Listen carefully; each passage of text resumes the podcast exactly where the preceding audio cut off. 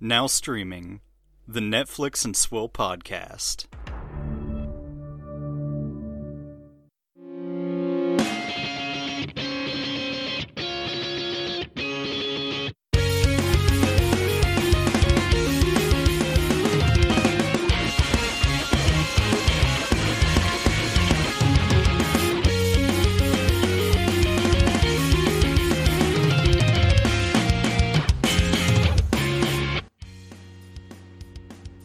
Ladies and gentlemen. Welcome to the Netflix and Swill podcast, your source for Netflix news, reviews, and booze. I'm Caleb. And I'm here to cancel my Netflix. Ah, I fucked it up. Netflix subscription. There we go. Those are the words I was looking for. Uh, and I'm here to cancel people on Twitter. Ooh, even better. Uh, we'll get to that very shortly, though. Uh, first, how are you? Uh, I'm doing well.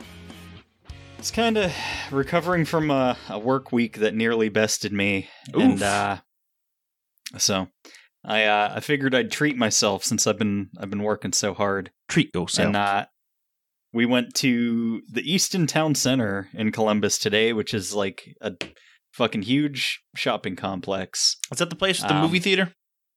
Yeah. So, you know, we were just walking around. Uh, I bought I bought the most expensive pair of jeans that I've ever purchased in my life. All right. So They what's seventy dollars. and the brand? Uh, Levi's, Hmm. Well, I which mean, uh, I think that I overpaid, but it was at Macy's. But I was walking, uh, like I was walking around. I want, I knew I wanted to get like some some new clothes for myself because like a lot of things that I have, I just I don't like the fit, and I'm just not like not into it anymore. So I want to start like expanding and replacing some of my wardrobes. Like, um, I have a theory on fashion, which is that like you don't want curves and like loose fitting like ill-fitting clothes you want like sharp neat lines and i didn't like the way that my jeans fit uh because like they were too wide going down the legs and they would just kind of like crumple up and like rough you know? Sure. like there's just a lot of extra space in them so i got some slim fit jeans uh that look very nice and uh like a nice you know button down collared shirt for for when i feel like a fancy boy. Uh and i also bought a a brand new pair of doc martens cuz uh i've been wearing the same cowboy boots for like 3 years now and every day i'm like my feet hurt But what about white slip-on Vans? I can't wear those at work though. I need I need a, a boot that goes day to night. That sounds like a business venture that you should be moving into. So yeah, I figured uh I've never had Doc Martens before. I know uh, a couple people that I know swear by them. So I figured I'd try some out. And uh if I like them, you know, cuz I got them, you know, pretty much as a work boot. Mhm.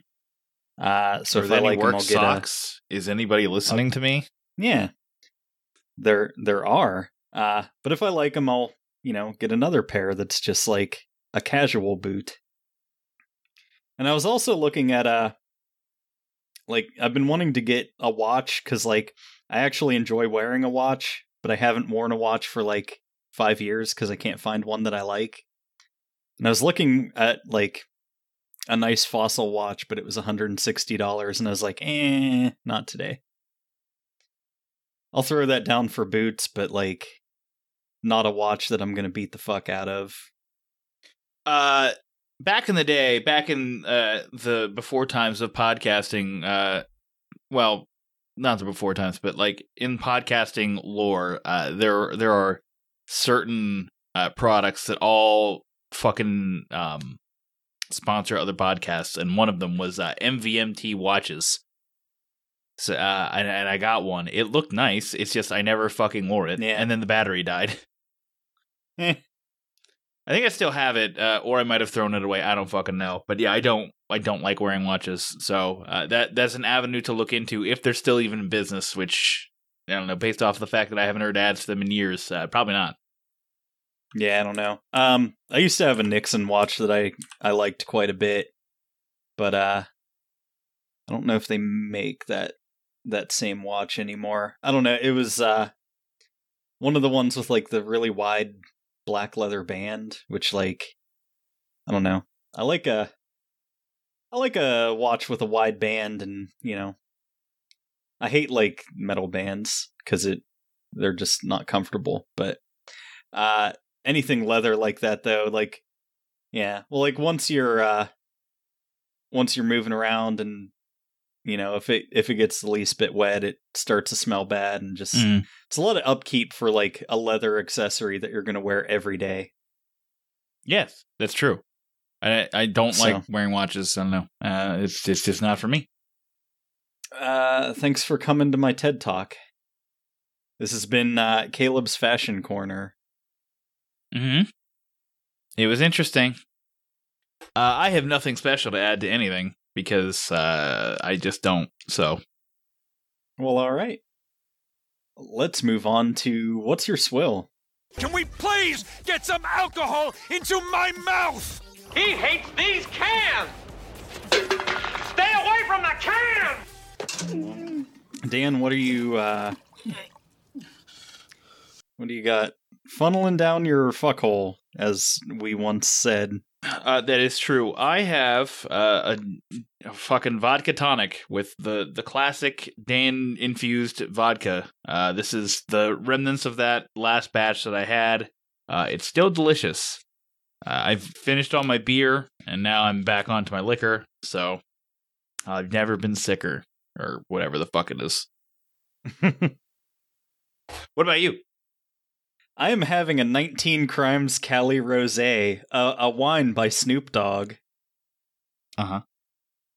Go on.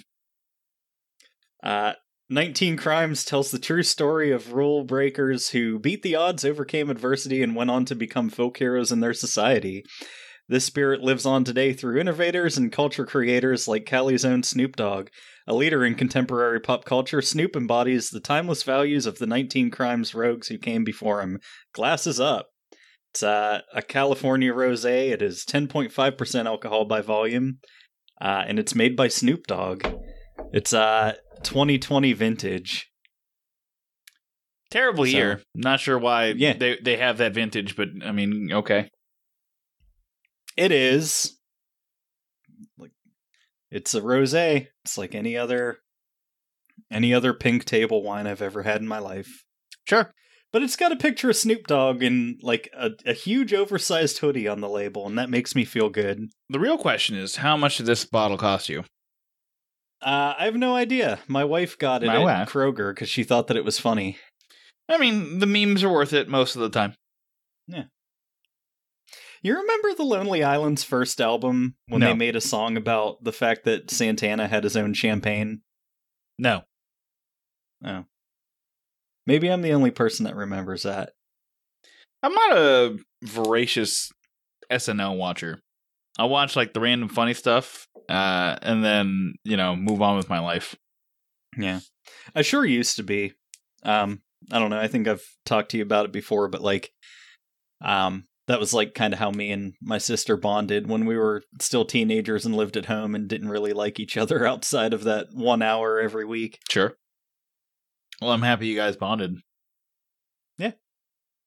All right. Are you ready to fucking dig into this fucking shit show that we call the news? Oh, shit, it's mail time. I mean, no, but I mean, you can tell by my energy that I'm just not excited to talk about this. Yeah. Yeah. Uh Okay, so I'm going to I'm going to hit you with like a couple things I threw into the the news story about this cuz this is like an ongoing saga. Uh and then we uh we're going to break down the full timeline that you t- that you took the time to write out about this insane fucking thing Yep. That transpired. Uh, so this all has to deal with Dave Chappelle's new stand-up special, The Closer, which we talked about last week a little bit. Um, a Netflix employee uh, who is a trans woman who spoke out against the special uh, for legitimate and unrelated reasons. Mhm. like she spoke out against this. Uh, a bunch of like people on Twitter lost their minds over it. Um, basically, like Ted Sarandos put out like a memo about this that like they're not going to take it down. Yeah. Uh, basically, like this boils down to like Dave Chappelle makes comedy special, Netflix makes money. Dave Chappelle stirs up a bunch of shit, Netflix makes money. Uh, Ted Sarandos says "fuck your feelings." Uh, Netflix decided to back Dave Chappelle and say they're not going to take it down, even though it's controversial. Uh, so why don't they put up the Advanced Dungeons and Dragons episode of Community and those five episodes of Always Sunny and all those episodes of 30 Rock? Sure. So, uh, let's let's just fucking go through it. Um, so October 5th, uh, the closer released on Netflix. Uh, on the 6th, uh, Jaclyn Moore, co showrunner for Dear White People and a trans woman, announced on Twitter that she's no longer going to work with Netflix after watching it. So uh, we we talked about that last week. I I just you know it's just a thing that happened, and I mean I I still hold the same opinion. That's a very bold take to make whenever you've already left Netflix to move on to a new project. Correct. I mean, she might be completely serious, but also like yeah, you can say that now. Right, because they're they're not writing your checks. Right. If if this was before Dear White People season four came out, like if we were talking like it's in the final throes of production, and she just went, you know, I'm done, and then left, then I'd be like, okay, sure. But this is just like, hey, you know, uh, I'm taking the easy W on this one by saying that I'm never working with you guys again. Yeah. October 11th, Netflix suspends three employees for attempting to join uh, a meeting that was for directors and above. Yep. So like they just barged in, I guess. It was a web meeting, uh, and apparently they were they were provided a link. So the understanding is that they were invite they they thought that they were invited. Uh, they were I think they were reinstated on the 13th, which is not in my uh my thing, but uh it's it yeah, it and happened. also not a news story because it's not a catchy headline that Right. like, oh hey. Um so like were they just sent a link mistakenly? Did did somebody who was a director there say like, hey, you know, I'm I'm with you guys, do this, stir some shit. Who knows? I don't. Yeah, I, I don't know what happened there. It it just seems like they got sent a link, they went in, they got blindsided. I don't know if like they were sent like as martyrs or whatever, or like, hey, you're gonna fucking show up, you're gonna get suspended. Nothing's going to happen because public outrage exists, and then you're gonna come back to work and then just be like, all right, Yeah. cool. Um, in that group of employees was Terra Field, who is a trans woman who had a viral Twitter thread regarding her issues with the special. Uh, Netflix maintains that she was not suspended for her tweets. Ted Sarandos re- releases a memo. I wanted to follow up on the closer, Dave Chappelle's latest special, as several of you have reached out following uh, QBR asking what to say to your teams. It never feels good when people are hurting, especially your colleagues, so I wanted to give some additional context. You should also be aware that some talent may join third parties in ash- asking us to remove the show in the coming days, which we are not going to do. Chappelle is one of the most popular stand up comedians today, and we have a long standing deal with him. His last special, Sticks and Stones, also controversial, is our most watched, stickiest, and most award winning stand up special to date. As with our other talent, we work hard to support their creative freedom, even though this means there will always be content on Netflix that some people believe harmful, like Cuties, 365 Days, 13 Reasons Why, or My Unorthodox Life. Several of you have also asked that we draw the line on hate. We don't allow titles on Netflix that are designed to incite hate or violence, and we don't believe the closer crosses that line. I recognize, however, that distinguishing between commentary and harm is hard, especially with stand up comedy, which exists to push boundaries. Some people find the art of stand up to be mean spirited, but our members enjoy it, and it's an important part of our content offering. In terms of our commitment to inclusion, we're working hard to ensure more people see their lives reflected on screen and that underrepresented communities are not defined by a single story. Uh, so we're proud of titles like Sex Education, Young Royals, Control Z, and Disclosure. Externally, particularly in stand up comedy, artistic freedom is obviously a very um, different standard of speech than we allow internally, as the goals are different entertaining people versus maintaining a respectful, productive workplace. Today's conversation on Entertain the World was timely. These are hard and uncomfortable issues. We all bring different values and perspectives, so thank you for being part of the conversation. As it's important, we're clear about our operating principles. Uh, employees will be staging a walkout on October 20th. Yep, that was basically in response to the to the memo because they feel like it's not good enough. All right, so let's let's pause there and talk about the memo. Uh, you're reading this for the first time. Uh, I basically copy and pasted it and read it from there. What are you thinking?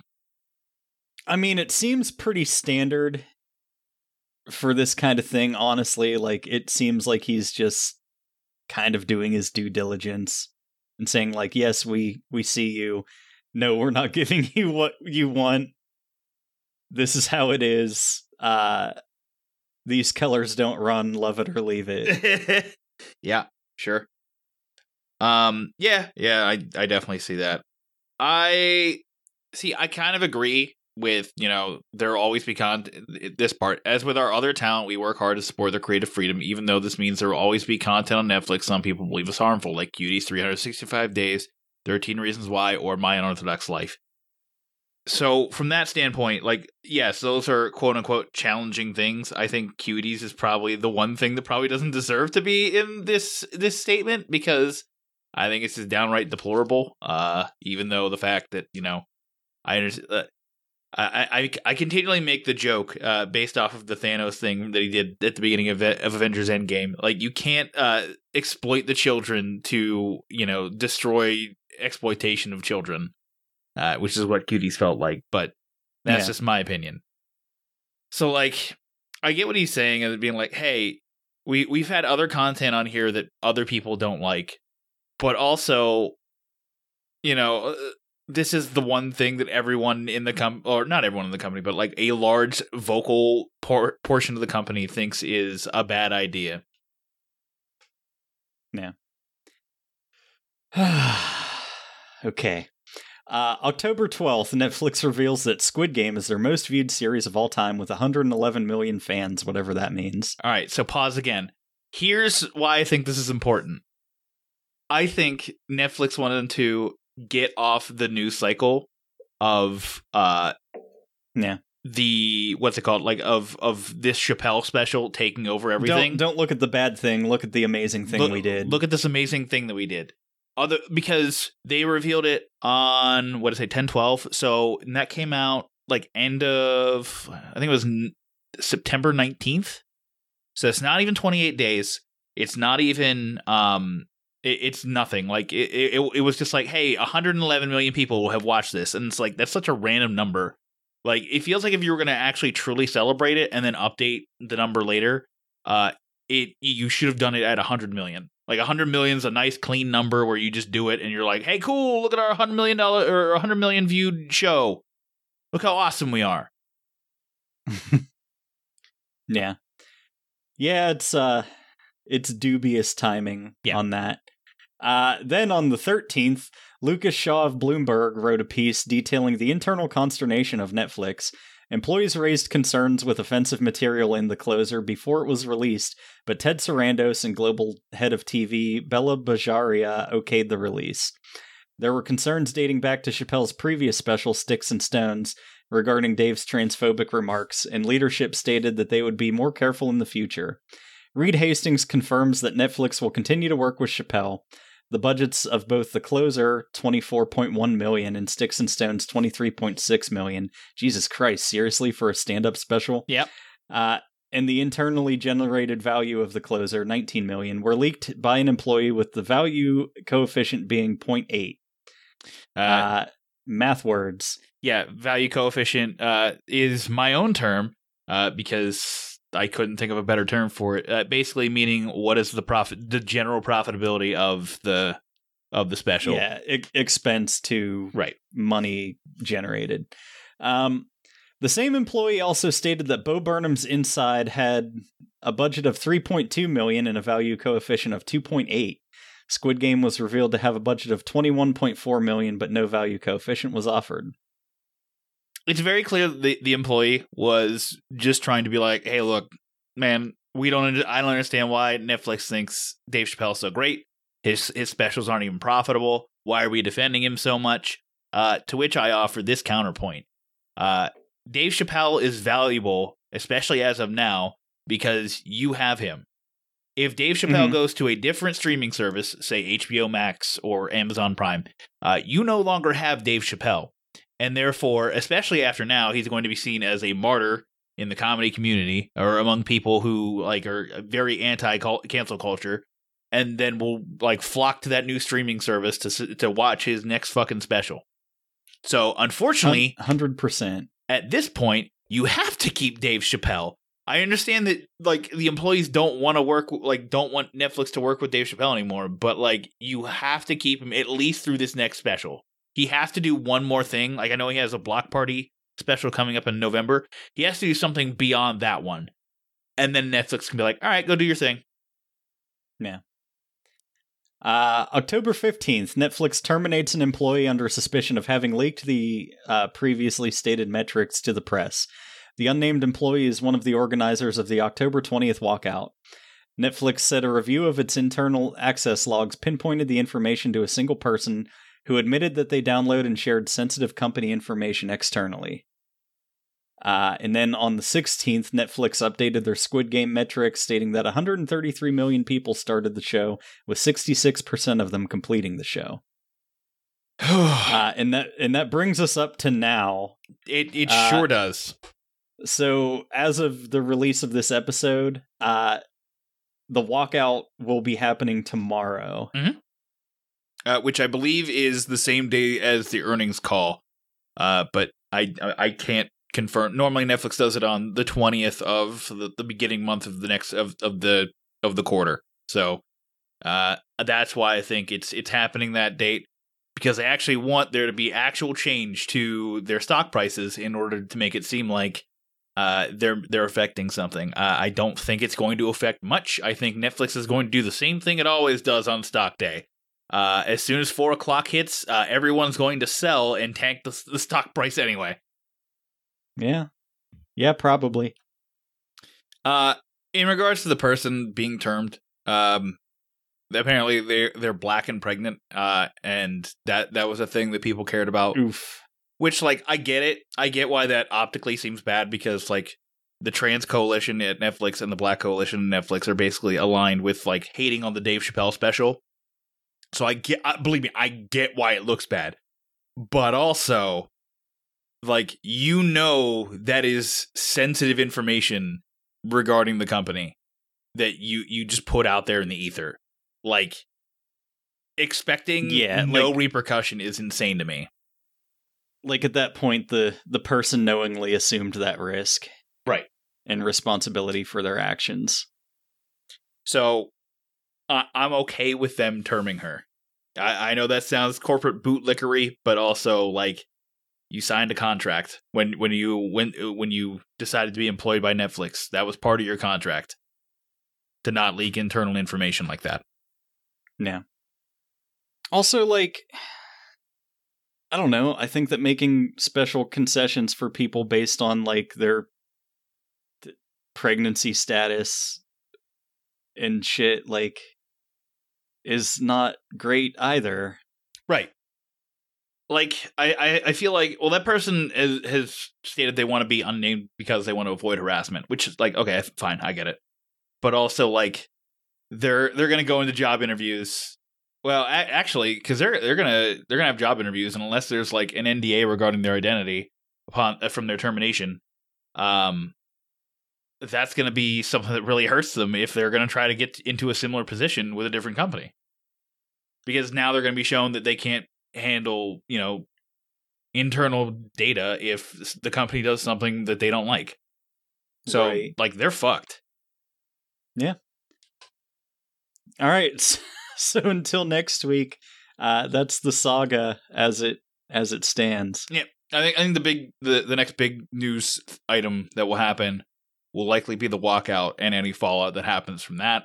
I don't expect there to be fallout because it seems like unless you know and this is taking Netflix at their word and I know how bad that could be but uh assuming that Netflix is not getting revenge on these people for trying to lead lead things, uh, you know, where we're we're suspe- we're suspending uh, trans people for speaking out. Uh, we're suspending or we're firing a black woman for trying to organize a walkout. Taking that at face value, if the walkout goes through and nobody else is termed, uh, I don't know what more we're gonna get out of this story. Yeah. All right. Uh, time for some unrelated news. Uh, Netflix has approved the NC 17 release of Andrew Dominik's Blonde, starring Ana de Armas as Marilyn Monroe. Yep. Uh, I believe this is their first NC-17 original, Yeah.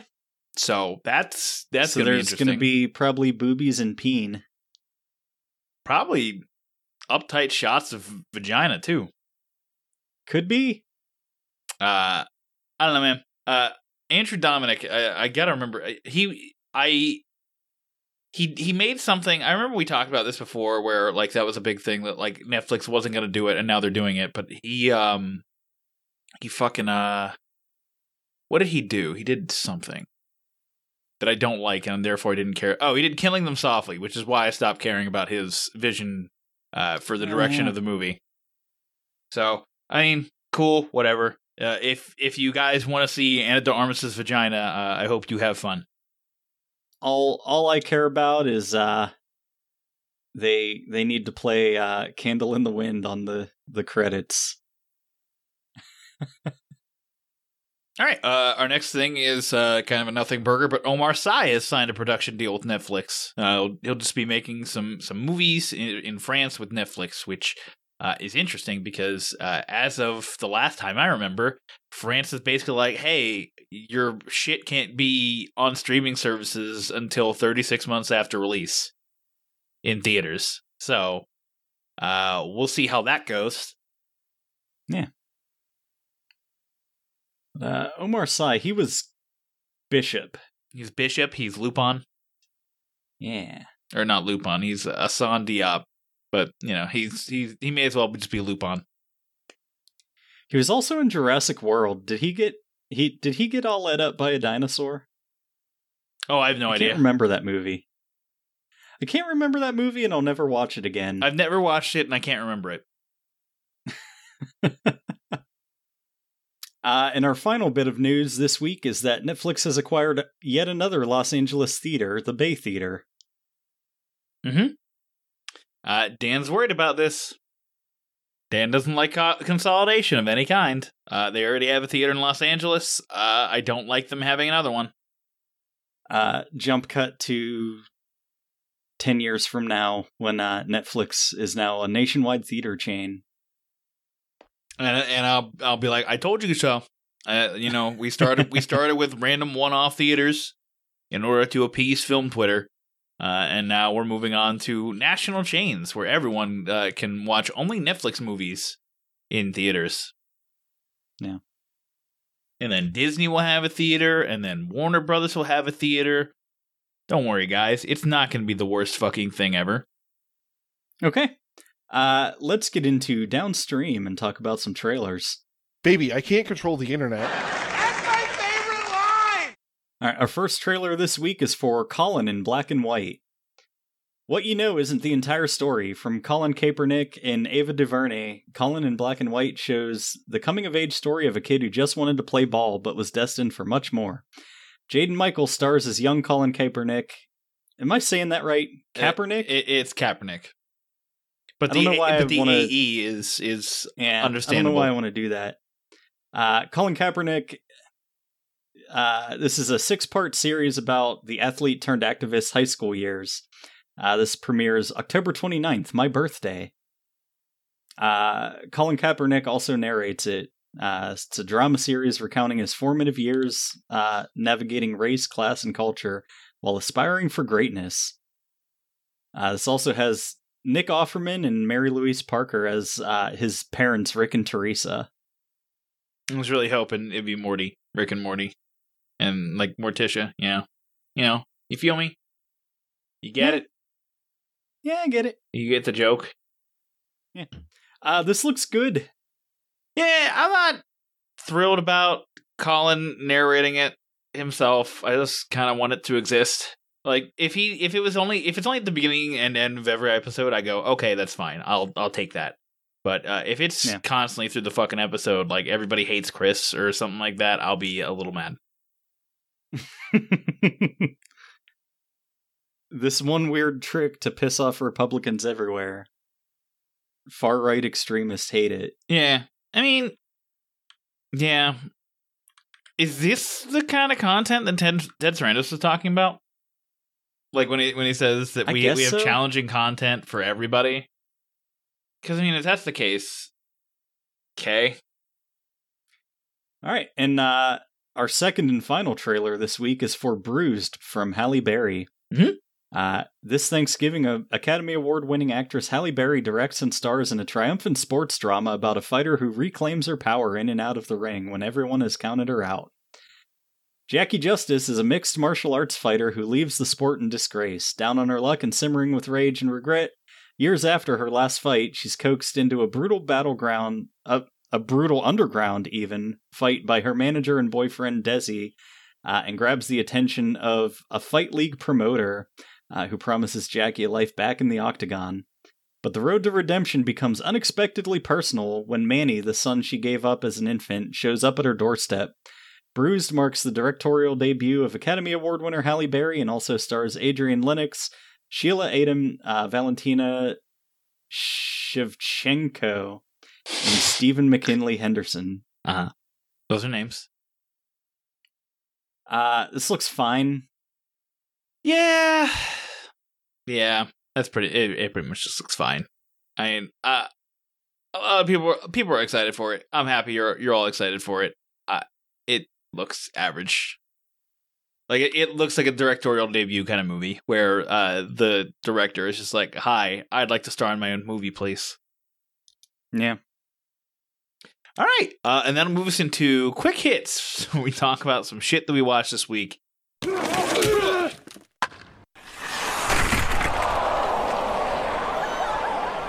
Uh, and I can't believe you've done this. uh, you know I have to watch them all when they come out, just to let you know how bad they still are. Mhm. Uh, I watched Pokemon the movie, Secrets of the Jungle. Uh, original title: Geki Gekijuban Pokedo Monsuta. Uh, colon Coco. I mean, it's no uh, Charles Bokri uh, no Dunku. Charles Berkery, no, no Dunkaroo. uh, if you don't understand that joke, go listen to Stacking Triggers, a Magic the Gathering podcast. Barkery no Dunkaroo. It's a 6.7 out of 10 on IMDb, so uh, soundly defeating Tall Girl. Rest in peace, tall girl. I don't know how this happened, but apparently Netflix has exclusive distribution rights for the Pokemon films in the United in the United States. That is correct.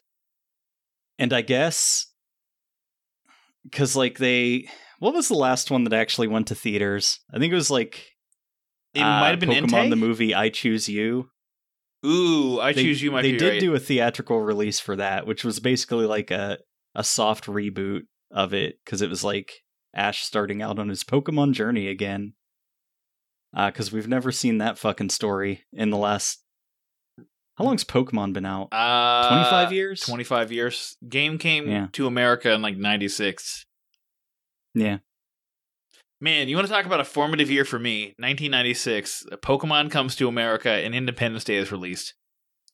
Yeah. Uh, this is the story of Coco, a young boy raised by Pokemon, in the creation of a new bond between humans and Pokemon.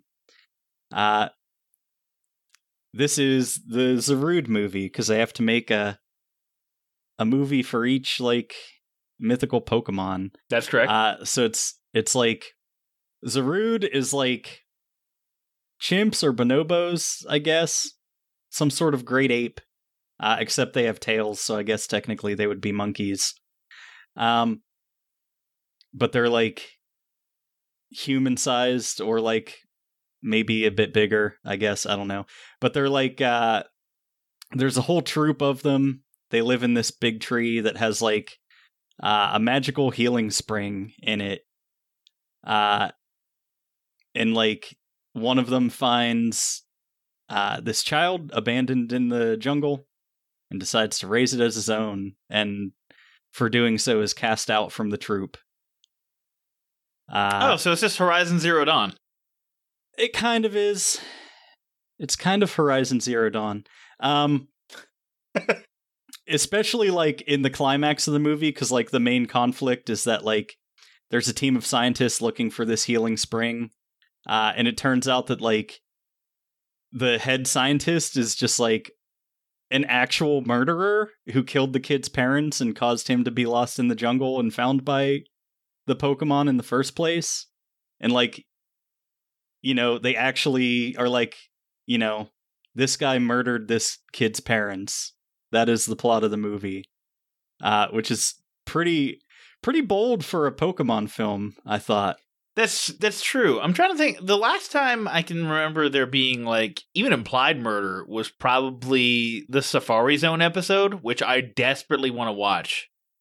Yeah, yeah, the Pokemon episode with guns. Yeah, Yeah, this fucking old man pulls out a gun and points it at Ash's face.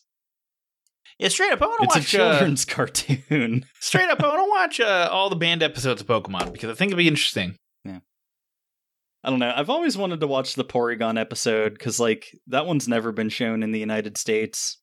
And also, like, because of that, like, basically, they had, like, a bunch of, like, strobing Kellers and stuff because it's, like, Porygon is, like, uh, like a virtual reality slash, like, robot Pokemon. So they were doing, like, lasers and shit, like, flashing lights and stuff. And, like, turns out that kids with epilepsy don't respond well to that and there was just like a bunch of kids in Japan had seizures so they never aired the episode in the United States and Porygon has never been in a single other episode of the anime and That they just like true. don't acknowledge it its existence in the show so Yep, this is all factual. but to make it even more like Horizon Zero Dawn, like the climax of the movie happens whenever like all of the Zarude and all the other Pokemon who live in the jungle have to team up and fight a fucking battle mech. Cause there's just like this giant robotic mech that like you know, they're gonna you know, seize this tree by force and this crazy scientist is gonna just murder all the Pokemon. Um so they have to stop him. So there's just this giant robot going through the forest, just fucking punching trees and knocking them down. and it's the most insane fucking thing I've ever seen. I can't believe they did this. Oh fuck! I can't believe you've done this.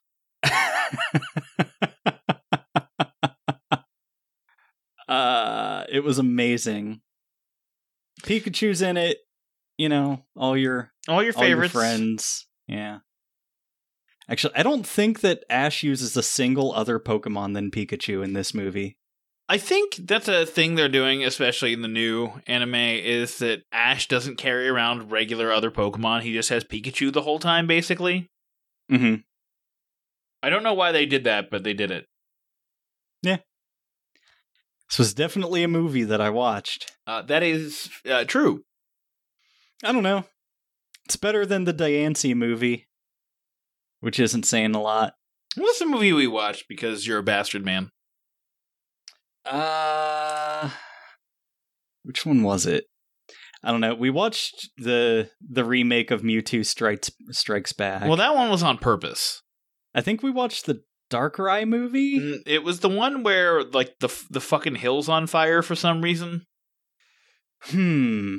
Like, like they go to a town, there's a festival, there's some charlatan uh, uncle who doesn't do fucking anything, and then Oh yeah. Fuck, which one was that? Uh it was Pokemon the movie The Power of Us. uh huh, that sounds Uh, right. It was it was about Lugia. was it really? Yeah. Lugia and Zeraora Zer- the no, no, in. Zeraora, Zeraora, and some other Pokemon that can turn invisible sometimes. Hmm. Yeah, I don't know. All right, whatever. Uh, it exists. It's a movie that we watched. Uh, um Oh, I don't know. At the like they keep referencing that like I guess Celebi is the protector of the jungle, even though like it fucking shows Zarud through like the whole movie, but uh, at the end of it they restore peace and harmony to the jungle and and the the guardian of the jungle comes back. Uh, which is interesting because it's actually a shiny Celebi, which is pink instead Oh, of oh, green. yeah, the pink shell Celebi, which uh, makes sense because Pokemon, uh, the Pokemon company sent out an email being like, "Hey, re- re- get your fucking codes for uh, Dada, Dada Zaruda, Zarud, and then Zarud Sandstorm, and then Shiny Celebi." Yeah, uh, according to Wikipedia, for a limited time, if players of Pokemon Sword and Shield pre ordered tickets for the film's premiere, they would get the mythical Pokemon Zarud in its data form and a shiny Celebi. Uh, I- and I said it was a Zarud Sandstorm. Yeah. Now I need to look up. Now I need to look up what the fuck the data form is. I think it has like a thing on it, uh, like it has a, like a little hood. Oh, it has, yeah, it has like a, a shawl that like the one in the movie wears so you can tell it apart from the other ones. Pokemon, they're still making movies. Still doing it. Uh, what did you watch? All right, I watched quite a bit. Uh, I'll start with the, the thing I have the least to say about uh, the way of the house husband. I watched two episodes of uh, the new little bit they put out. Uh, it's still funny. It's still a irreverent, stupid show that you just throw on in the background while you're eating your your breakfast, lunch, and then uh, your girlfriend is sewing her uh, friends' kids' co- Halloween costumes because that's a thing she does apparently. What what was the things that you learned about house husbandry uh, in these episodes? Uh, how to make tapioca balls to do boba tea. Oh no shit, that's useful. There is some useful shit. Uh, also, they they showed how to like bake bread in a rice cooker. Hmm. Yeah, it was interesting. It was a very interesting I'm- little bit. I'm just gonna say it. I don't fucking get the hype of boba tea. I've tried it. I didn't think it was that good. I've never tried it because I don't like tapioca. I don't think tapioca is particularly a good flavor. So, uh, sorry, all you boba tea people. All right, what else? Keep them coming. All right, I got The Old Ways. Uh, it's a horror movie on Netflix. It's not a Netflix original, but Netflix is the only place that's really that's distributing it. Uh, it's about this uh, reporter who goes back to her home country of somewhere in South America, uh, gets possessed by a demon, and then spends uh, seventy minutes trying to get it expelled from her, uh, and then eventually uh, does does things. Uh, I'll say this you know, despite the uninspired plot synopsis I just gave, it was a nice little refresher to the demon possession genre. Because you know, it wasn't just like it's the it's the fucking church here to exorcise demons. It's like some old lady and her fucking son who just like dance around with shit. And you're like, wow, this looks stupid, but then it's hyper effective, probably more effective than an exorcism. Uh, fuck you, Catholic Church. Uh, and yeah, yeah, it's a good little movie. It's a good little horror movie. I like it. You know, uh, there's nobody uh, of particular note in the movie, but you know, it's well acted. Uh, it's interesting and it's fresh.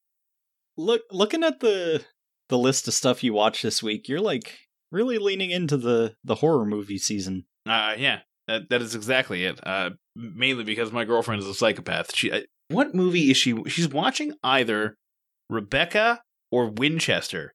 Uh, and I know you've watched Winchester, which is why I'm hoping she's God, watching Winchester. fucking sucks. hoping she's watching Winchester because I don't want to watch it. Uh, then I watched a classic horror story. This takes place in Italy, and uh, my Ashley at one point was like, "Why are all of these white people speaking Spanish in Mexico?" And I just went, "Because this takes place in Italy." And she went, "Oh, I thought this was a Mexican horror movie." To which I said, "No." So my girlfriend's brain cells giveth and they taketh away. Uh, this is, uh, you know, a classic horror story, as it says, uh, and that's its ultimate downfall. Uh, basically, like it's this group of people who are all doing like uh, an Uber X, but uh, this guy has a ride share with his his mom's fucking RV. Uh, you know, and then one guy gets super like not super drunk, but he gets a little drunk, and then he's like, "Hey, I want to drive the RV," and the guy's like, "No, you really shouldn't do that." And then the guy's like, "I'm not. We're not leaving here unless I drive the RV." You know, because if if the first thing you did was get inside uh your rideshare app guy's uh driver's seat and was like, "I'm not leaving here until we fucking uh, you know you let me drive to our location," uh, you'd be fucking told to leave immediately. But uh, because it's a horror movie, we need to set it up that there uh, that it happens. So they crash the car, and then some fucking awful shit starts happening to these people. Like uh, this guy gets um the the drunk guy gets uh he's all fucked up because his legs broken from uh the the the car crash. So he gets taken in by like these three people, uh, and they hook him up to some machine. Uh, they hobble him uh, which was kind of Oh, out Jesus of nowhere. Christ. Didn't expect it, uh, and w- accidentally saw a fucking hobbling. So there was that, which was great. Uh, you know, and then you know, uh, they get told this legend about how like these three saints or apostles need like uh, of this like weird cult need um the eyes, ears, and tongue from somebody, and then uh one per- one girl gets her fucking eyes plucked out, a guy gets his ears cut off, and then some girl, uh, then our main character gets like her hands nailed to a wheelchair so she can't leave the wheelchair. It's uh, it's fucking brutal. And I was going to give it a positive rating until the end, the post credit scene where uh. Uh, it's it's shown that like the entire events of the movie were recorded and then uploaded to the internet on something called Bloodflix, which uh, is the Netflix client, but just reskinned to be Bloodflix. Uh, they even have the the babong thing that Netflix does at the beginning of their shit because Uh, it's called Tadum. shut up. Uh, I don't care. That's dumb. So they do that, and then some guy, uh, and I'm like, what's going on here? And then they do a thing, and I'm like, wow, that fucking ending sucks. So uh, this gets a two. Like fuck, fuck a classic horror story. That fucking ending is so dumb. If they ended it where they ended the movie and went to credits, I would have been much more positive. It would have been like a three, but that ending is fucking horrendous. uh, then I watched something called Aftermath. This stars Shawn Ashmore. Uh, everyone should know him as the leader of the Animorphs. Oh, yeah. Uh, also as Iceman. Uh, also as uh, the main character of Quantum Break, and also as one of the main characters of Man of Medan, uh, a supermassive video game where you choose your own adventure kind of thing. Uh, but it's a horror movie. Uh, it also stars Ashley Greene as his wife. Uh, Ashley Greene is in Twilight. Uh, she's the pitcher girl in the baseball scene of Twilight. so uh, her career hasn't uh, done much. Um, so yeah, Aftermath is basically about this couple. Uh, one, uh, Shawn Ashmore is a um crime scene uh, a crime scene um cleaner. So he, he's like the dude in John Wick who like uh, whenever a gruesome murders happen, he cleans it up and make it makes it look like nothing ever happened. And uh you know, uh, he he he. The, movie opens with him cleaning his house, and they're like, "Yeah." Uh, the owner's like, "Man, we're yeah, we're looking to like get out from under this house because you know we don't want to be reminded of where my brother committed suicide and murders his whole family." So we're like, "Oh shit, that's rough." I wonder what's gonna happen. So uh, he and his his wife uh, fucking move into this place, which is way too big for them. Uh, because it's one per, it's uh, two people in, in like a two story house with like way too many rooms. Uh, downsize if you can, everybody. There's no reason to have the excess. It also cuts down on your power bills. Uh, and then weird shit starts happening. Uh, I don't want to spoil this because this was actually like a, a nice little movie. Uh, it had genuine twists and turns, and I didn't see where it was going. I never would have even fucking physically thought of what actually happened in the movie, but it actually kind of still fit. Like it wasn't one of those like, "Hey, this doesn't seem fucking possible. Why'd you do this? You've ruined the movie." It was like, "I guess that makes sense, and I'm here with it." Yeah. Uh, and the final thing, is I watched The Ritual. It's still good. I need to circle back on that movie again. I do like that movie a lot. I watch. I try to watch it every Halloween now. Uh, the the my my main problem still with still with it is the one uh, quote unquote friend because he sucks like a lot. All right. Anything else? That is it. All right. Uh, well, then why don't we cut into a quick break, and when we get back, we will talk about our featured review for the week, The Forgotten Battle. You thought it would be the old mid-roll ad break, but it was me, the one that's a JoJo's Bizarre Adventure meme. The following patrons have abandoned their human frailty and joined Lord Dio's eternal army. Gerald Morris, Bill Sutton, Nick Haskins, Ashley the Bubby Gorski, Ben Kiefer, Paul Prezula, Daniel Henderson, Julio Oliveira, James De La Rosa, Chris Yaney, Brianna Petty, Nate Wade, Alan Gallerisi, Casey Moore, Nerd Revert Jason, Sam the Hurley Boy Hurley, Giuseppe Vicaretti, and Dan's mother. If you'd like to become a patron so we can use your money to finally destroy the Joestar family forever, find us at netflixandswill.com slash Patreon. Brand yourself as part of our unholy army. Go to netflixandswill.com slash merch.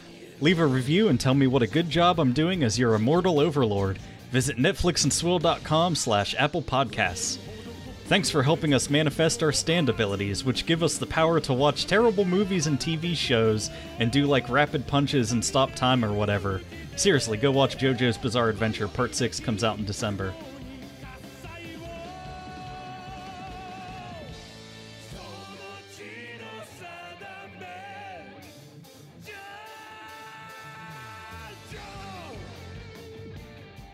Welcome back, everybody. Caleb, it's time to get our main review topic for the week.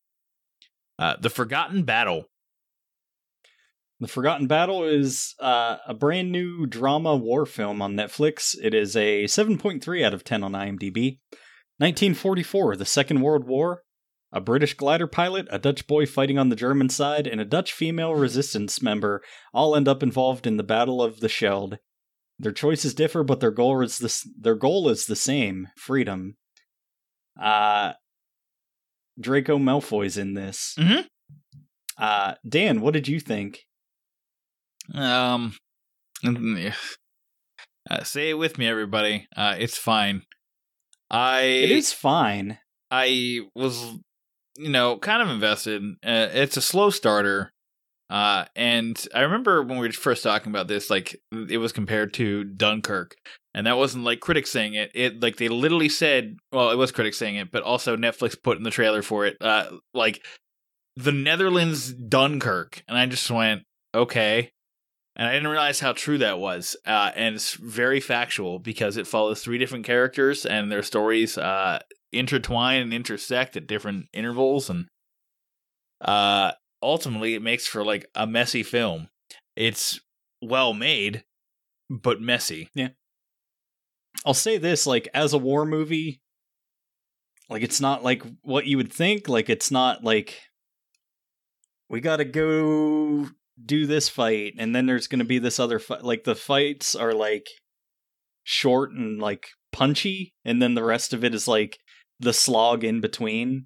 Yep. So like where this movie really succeeds I guess is showing like the human cost of war and like how it takes its toll on the people that are involved and like the the bystanders and shit. Yeah. So I liked that aspect of it, but I don't know, it's, it's fine fine little movie. Uh, there is the the story of the the Dutch boy fighting on the German side, and maybe I missed it, and I'm totally willing to admit that I probably missed it, but like I don't understand why he wanted to fight on that side in the first place. Uh, and then I don't, and then from there, like the movie expects me to give a shit about him, uh, but I don't because he's fighting on the But German side of World War he's a II. Nazi. Right. Like maybe he maybe he himself is not a Nazi, but he's fighting on behalf of the Nazis, and you know all all of his introspection after every action he takes uh, doesn't make up for the fact that I don't feel anything for him as he continues to do it. Let me just play the ending for you. No, no, I don't want to see how it ends. Okay, I could describe it. Um, imagine you're in a room. No, no, like- no, no, no, I don't want to know how it ends. I haven't seen the Uh, beginning. yeah, yet. but the ending is awesome. So if I could just Son play of a the, bitch, this is what you always do. You always spoil stuff uh, for me. no, I don't. And if I could just play the ending for you real quick, then we'll discuss that. Motherfucker, you always spoil everything before I get a chance to see Okay, you sound like a crazy person right now. Yeah. It also doesn't really do a great job of explaining why he ends up where he is cuz like at the start he's basically in like a cushy office job for like uh, a major or whatever It's the colonel, but it's same thing. colonel. Yeah. But uh oh yeah, it was uh the British major was the other officer that they introduced, but um but yeah, like I what I gathered is that like he was sent off to the front lines as like punishment for talking to the girl whose brother was killed for being part of the resistance. That's how I understood it, but I don't understand that from like a conceptual yeah, they didn't like standpoint. tell me that. That was what I inferred. Right. And, and like So if that is what it is, then okay, fine. But also like I don't I don't get it. And maybe I'm not supposed to get why that was such a fucking big deal to to them that he talked to her in any way, shape, or form. I don't get it, but whatever. It it doesn't ultimately impact the movie. It's just like it, it puts him in a location for their stories to intersect. Yeah. Because that's the movie and it needed to. Mm-hmm. So I don't know. And then the um the girl's story is probably the most interesting one because it the the way it just moves uh and how it twists and turns throughout the entire movie uh was in like very engaging. Uh like uh, like her whole struggle and, and like you know she's not shown to be helpless which i think is probably the hallmark of the movie is that like Yeah. Uh you know it's it's two male soldiers and then a female resistance fighter uh although she's not much of a resistance fighter until the very end of the not movie Not really a fighter, more of like, Right. She's doing more like espionage type Yeah. shit. but then you know she does her thing uh and like she like she's the reason why they get these plans in the first place in order to set off this battle but like also you know she's shown to have like a full character like she feels like the true main Yeah. character of the movie Yeah, her her story is the best part of the movie, and like if the movie would have just been her stuff, like I'd have been fine with that. Um, the one other part of the movie that I liked a lot was like uh the scene where like like airborne crew that like their glider fucking crashes lands in the wrong place and like Mhm. from there they're just trying to like survive and get to where they were supposed to be. It's like at one point a couple of them just fucking bail. Uh and then like the last two are trying to like find a boat to get their like their commanding officer Draco Malfoy uh out to safety. And like uh they make it back to this house where they were holed up. And but this time there's Nazis there. And like that whole situation how it unfolds was pretty pretty dramatic and interesting probably the most tense part of the Um, movie yeah, but uh other than that, I mean, like I watched this for 2 hours and I don't feel like I have a lot to say about it. I agree. It like I said, it's it's well made. Uh, there are interesting bits, but there's a whole character that I possibly can't give a fuck about at all. Uh, because they try to make him introspective as to what he's doing or seem remorseful for what he's doing, but he continues to do it. Meanwhile, he's from the like he's from Holland itself. So like and he's back in Holland. So honestly, at any point he could just be like, "Okay, I'm taking off my uniform. I'm going to dress like a normal Dutch boy, and then I'm going to move on with my life and you know leave the- wooden clogs. yeah, just like fuck Uh, off and I'm leave the German like army." a a huge like comically large like pinwheel lollipop. just shoving his fingers know, in just- holes in the ground. Just yep, typical Dutch boy. yeah. I don't know. I, I I I don't feel I've never I never felt sympathy for that character at all. Uh, because like I said, he just kept doing what he was doing. Yeah, I'm never I'm never going to like sympathize with the character who's a little a literal Nazi. Yeah. Like if it was the fact that, you know, his like the Germans basically kidnapped him and forced him to be conscripted, I might then, but it seemed like he left of his own volition and then joined the German army. So, you know, I, I'm not I'm not sympathetic of that kid. Yeah. I don't know. I'm kind of kind of done. Yep, that's fair. Uh, what would you rate it? Three. It's a solid movie that I'll never remember. Yeah, it's about a three. The uh, the battle scenes, such as they are, are pretty decent. Yeah. So yeah, That's what I mean by well made. Like it's it's kind of nuts. Like seeing, I, I don't know how much the budget was to to the movie, but uh, it seemed like it was uh, at least sort of substantial. Yeah. Yeah, I don't know. Kind of feels like uh, they had two movies and then like a short film that they just kind of smushed all together. I would have been interested to see like a limited series. Yeah. All right. Um now it's time for the main event, I guess. Uh we had a patron requested review for this week. Well, fine if you don't want my money. You mean, if we watch terrible movies, you'd give us money? Well, sure. Mr. Caleb, welcome to the patron review segment.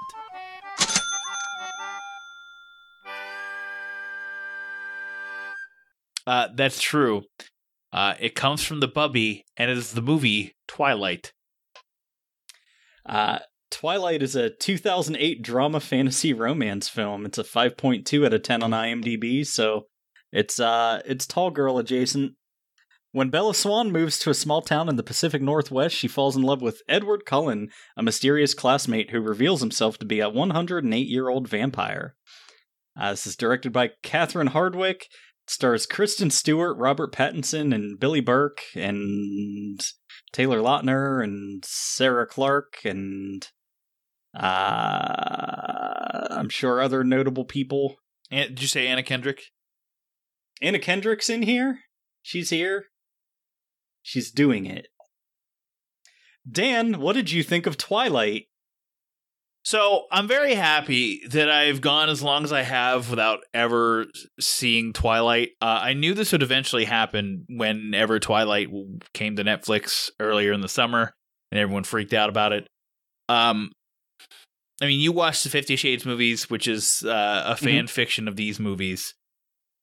uh, and if those movies are worse than this movie, which I'll have to listen to you talk about that. Um, holy fuck, bud. Uh, Ashley said I complained more about this movie than any other movie I've ever watched ever, which is uh, 100% factually correct. Uh, this movie sucks. Uh, everyone is uh, a robot who uh, is programmed by a, a random word generator to say words. and it's awful. The CGI is terrible. There's speed up effects uh, that they use, especially during uh, what I can only describe is the second best uh, sports related thing in a movie about not sports since uh, Catwoman. Uh, it's it's a mess. I had fun because I was screaming at the screen the entire time, but also like, what the fuck? Well, what did you expect? Coffins and dungeons and moats? Don't you use this movie against me? I thought this was a terrific tale of forbidden teenage love. It's not teenage love. He's a pedophile. Sorry, I was I was gonna I thought it would be funny if I was like all about this movie, but I I can't even fake it, and I'm just looking through like IMDb reviews, and there's a there's a 10 star review somebody wrote, uh, whose username is Zard- Zardoz13. Uh, Oh, we know what this said man's that into. A, t- a terrific tale of forbidden teenage love. Yeah. Uh, no. Yeah, yeah. The cinematography's awful. Yep. Like anytime they do vampire things, they just kind of motion blur everything and they're moving at normal speed, but you're supposed to like get the sense that they're very fast. Edward's the fastest. Yeah, he is, but he's not the strongest. That's why he'll he never beat the man. for no reason. what a what a fucking dumb movie. He is a 108 year old man who's dating a 17 year old. Yep. It's not great. Not great, Bob. I don't know. Uh They're making a new goddamn Home Alone movie. Yeah, you didn't know about that? Yeah. Now I'm down an IMDb rabbit hole. That's fair. Um, things that are better than this movie. The soundtrack of this movie. Like seriously, go go I look up guess the, so. the soundtrack to uh, Twilight. You'll see uh, Paramore's Decode. You'll see Supermassive Black Hole. You'll have Leave Out All the Rest from Yeah, Linkin did- Park. Did have supermassive black hole. Um, I don't know. I I hate this movie because it made Anna Kendrick awkward and unlikable. uh, to thirst over a character that is potentially 17 in the movie. Uh, oh my god, her chest. I never knew. How have I never known this? No. Anna Kendrick is a very attractive young woman. That's true. But how have I never known this? How did it take know. me this Maybe long to looked. discover? That's Maybe probably you never true. looked because you respect her. Uh, also, it's okay to be thirsty for her because she's our age. Well, that's true. She's our age now. Uh, Well, she's actually a year older than me, so oh, oh yeah. Okay, so she. I mean, What this do you gets. mean she's our age now? She would have been our age when the movie came out too. I guess that's true. What? What, what was her? What, what's That's her birth how year? linear time works. Shut up. What was her birth year?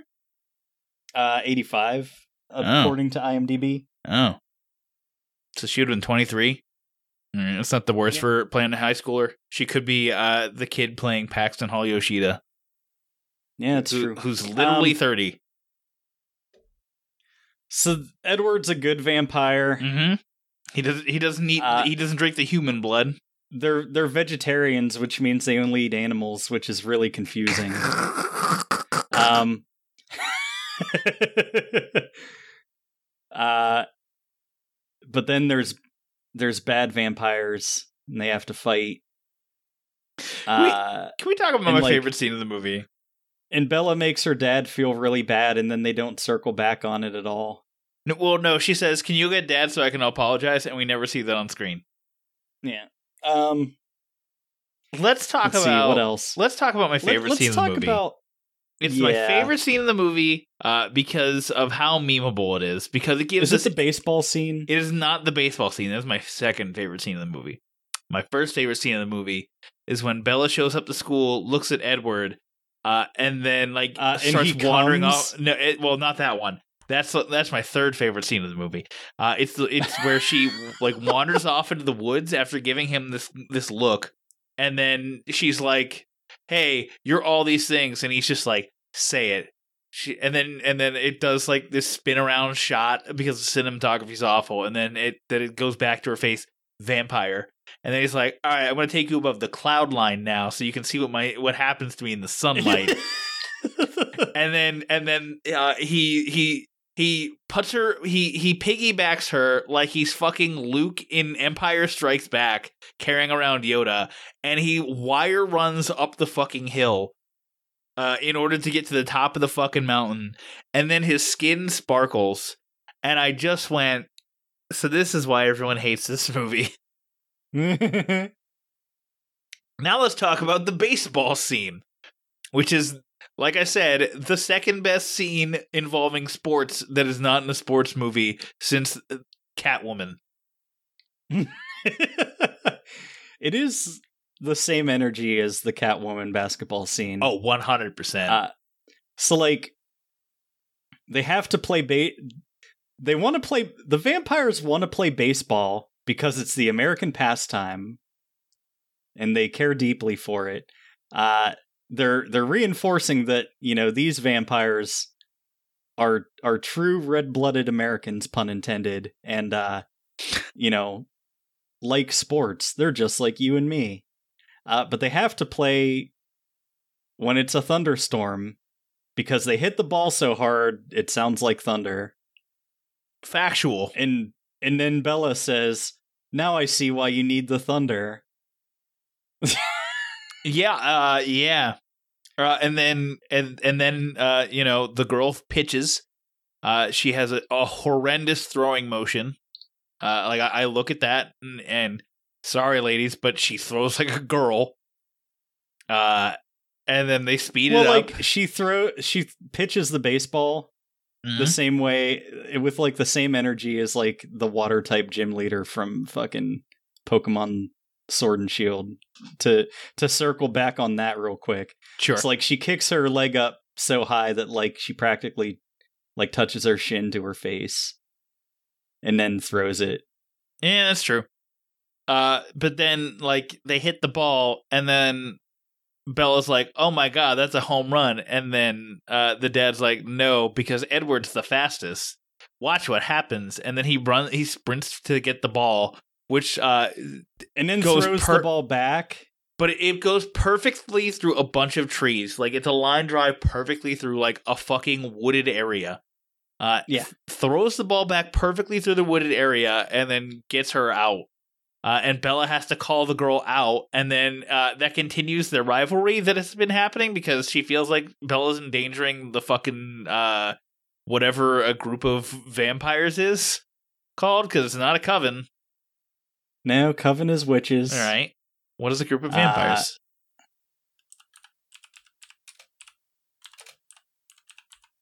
What is a group?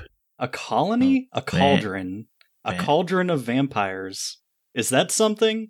Uh oh, I guess coven has also been used for vampires, but house, how uh, like how a house of vampires. Yep, uh, or yep, or coven.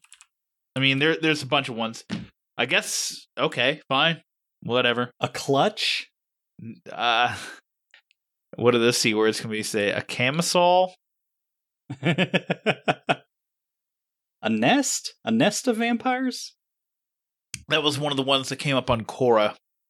Nest feels okay. Nest is okay. Yeah. So uh, this net like Bella's threatening this this uh, nest of vampires through her existence because she's a human being.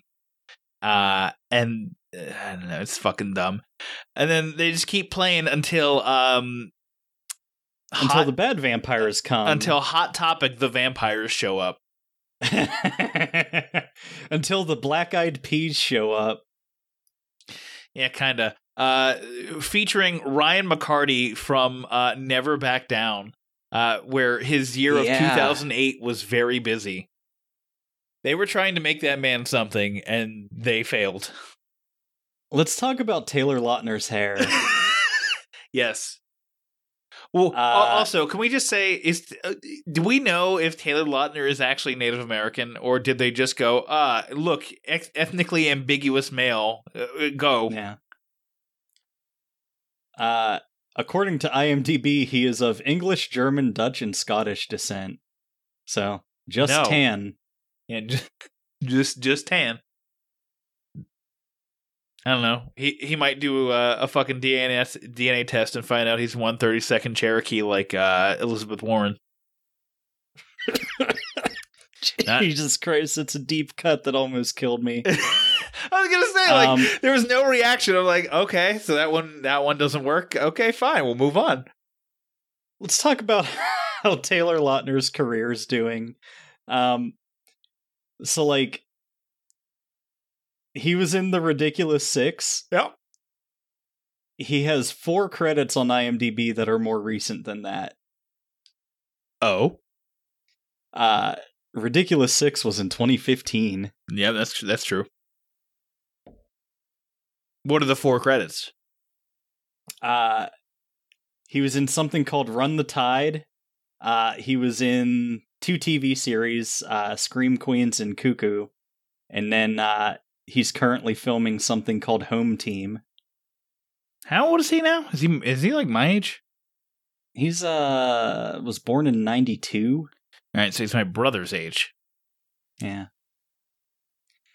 He's uh he's a year younger than my wife, which puts him sol- solidly in her dating pool. I don't know. I, it's uh, I feel like he made plenty of money off of this and the advances of Shark Boy and Lava Girl. That he's like, I Yeah. don't really have to act, guys. I don't really feel like it. It doesn't matter to me. He he is Shark Boy. And like I don't know, I just I shouldn't feel bad for him, but I kind of do because like Robert Pattinson has gone on to like pretty decent success He's and, gonna like, be Batman. put- and put Twilight behind him now and like he's finally stepped out of the mm-hmm. shadow of that no pun intended. And like even kristen stewart has gotten away with it and like established herself as sort of like doing whatever her own thing i don't know. She was She's- a charlie's angel. Underwater was pretty good. She's one of those film Twitter actresses that you know people love, and I'm Yeah. just like, okay, I haven't seen her in anything really, so I can't tell you whether or not you're right.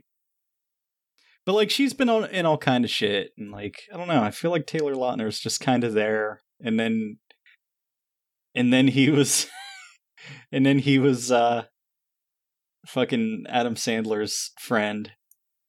Pretty sure he's Mexican in that too. So there's there's that. Yeah. Like I said, racially ambiguous. I'm now looking to see if I've seen Kristen Stewart in anything before this. Because I want to say no. Uh, she was in the Flintstones in Viva Rock Vegas. Oh my god, was she? Was she one of the kids? No, she was uh, an uncredited character in that. oh, well, Uh, not. She was ring toss girl. Okay. Uh it's been for, I saw that in a drive-in theater. So that was my that was my childhood. Uh I'm not going to I think count probably that. like the first notable thing she was in was Panic Room. yeah. Uh which I haven't Um, seen. So I this is actually my first bit of Kristen Stewart, which is incredible. Yeah, uh, I would actually recommend Underwater. Like, there's there's opening and closing narration, which kind of kills the whole thing. But like altogether, it's it's a pretty tight little creature feature, and it's uh, it feels very similar to Alien, honestly. Interesting. But yeah, I don't know. I think I feel like Underwater wasn't like hugely well received, but uh, it's it's developed sort of a cult following. All right, now let's talk about the third best scene in the movie where Edward Cullen comes, the second uh Kristen Stewart comes on screen. Yeah, I I, I had to have Ashley explain that to me early. Like th- they they do explain in the movie like, "Hey, I smelled you, and your blood smells so delicious that like I had to basically like stop myself from breathing." But also like you just look at that and you're just like, "What the fuck is that kid doing?" he's jizzing. It's the face I used to make uh, in junior high whenever the girl I liked would walk into the classroom. He basically does the the Andy Samberg face from the "Jizzed in My Pants" music video. Yeah, that's true. So uh, that that scene was like one of those what is happening, and then like the the follow up scene is when he comes back to school, and she's like, you know, uh, you've been gone for a few days, and it's like no one talks like that. Don't talk like that. Just be like, hey, where where have you been? You okay? You know, like a normal human being. That's the other thing with this movie that's really weird. It's like it feels like everything was like the first take and all the actors thought that it was like a dress rehearsal. So they're just like tripping over their lines the whole time and just like keep going. There's so many ums in this movie and that's not like it feels forced like sure teenagers are awkward and don't know how to express themselves but like they just do it so much and it's not how real people actually talk Right. it it feels like a movie trying to make it seem like how real people actually talk yeah that's that is a thing i i like it's not something that kills movies for me but like everybody is so well spoken in a movie that it feels like there's no way anybody's this well spoken like you can have one or two well spoken people but dear dear sweet jesus. And this movie is just like the complete opposite of that where it's like no one's well spoken everyone doesn't know what they're fucking talking about at any point. See, I originally laughed when she walked into the room and like it shows him and then she does like the the fan blows her hair and it's kind of like the you know the the thing where what's like um you know the romantic thing like her hair is blowing in the wind and it's like uh Yeah. what fucking Jesse's girl starts playing or something like that. and then uh well like later on in that same scene, there's like they're in biology class, so there's like dead animals and shit all around the room, and there's just like a taxidermied owl with its wings spread, and then like it frames the shot so it looks like Edward has angel wings. Oh, I totally missed that. Do you get it? Do you get the symbolism? Is it like Aslan being uh Jesus or something? Yeah. well, I can't wait till the next four patrons uh, make us watch New Moon Eclipse and Breaking Dawn parts one and two. Don't put that evil on us. Don't put that out into the universe. don't don't fucking say that. Cause cause as of now, based off of everything else, uh Sam Hurley wants us to do a New Zealand movie. Uh Chris Yaney wanted us to do Lupin the Third, The Castle of Cagliostro, but then I told him that it's part of Anime April. So uh Chris Yaney, pick again. Also, I've I've reviewed that movie twice on That is- show. That's factual. I'll keep watching it. I like that movie. Yeah. I'll buy it on fucking Blu-ray if that's what you want, Chris Yaney. if if we if we end up doing that movie again i'm just going to have to watch it synced up with dark side of the moon in order to like have any new input on it Uh, that's factual. And then like uh Nerdrovert, uh, Jason wants us to watch Waterworld, to which I responded, I wonder if we can get Caleb to cry over another Costner movie for a different reason. So, like right now, yes, it's shaping up to be the normal fourth quarter of a Netflix and Swill Patreon cycle where everyone's like, hi, watch the worst fucking movies that we know of because we want you to suffer. hey when's our uh when's our next cautionary tale of netflix gonna be because i have a Uh, doozy of a pick for you Not this week, but next week. Or not not this upcoming episode, but the next one. Did I okay did I pick one or no? did i think it's your pick but Oh, you picked uh you picked Monster Monster Hunter Legends of the Guild. oh yeah that's right so then you get to pick one after that and then What- what is your- what is I what have is a your good pick At some point, I'm gonna make you watch My Little Pony: A New Generation because I have to. See, see, I was gonna be a nice man and be like, "Hi, Caleb. I'll just give you my pick." Uh, I am not doing that now.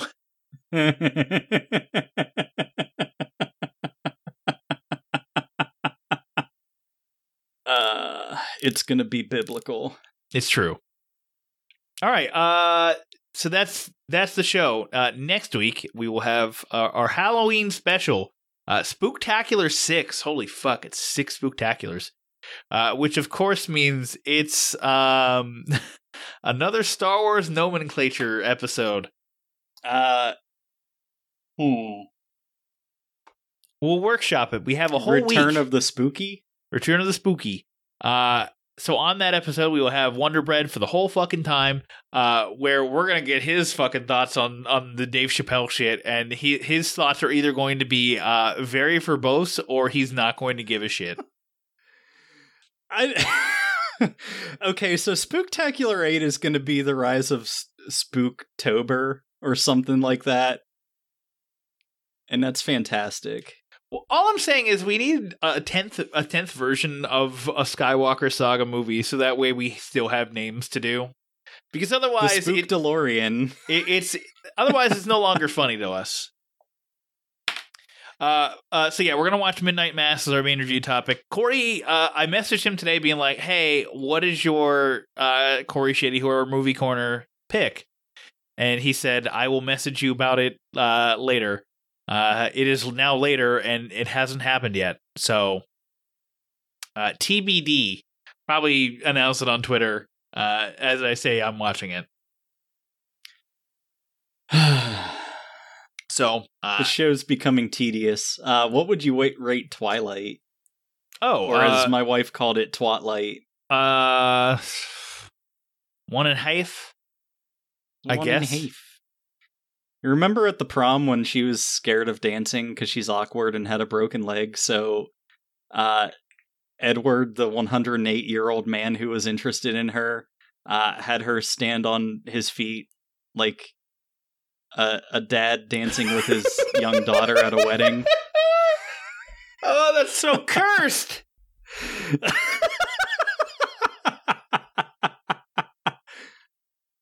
Why did you put that in the ether? I hate you.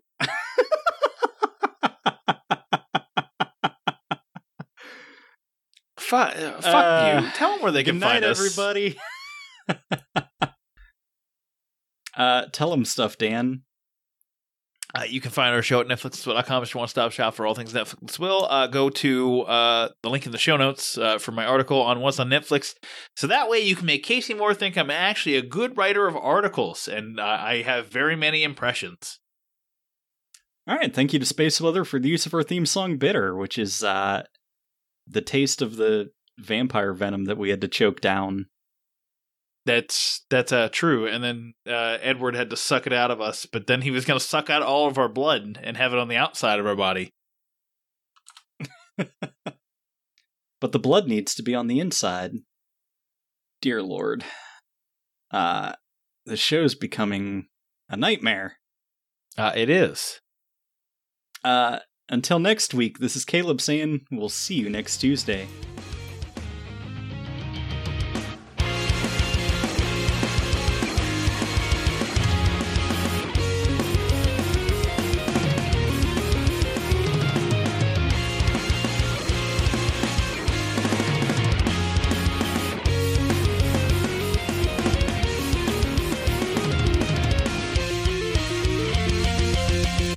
Netflix and Swill is an independent podcast.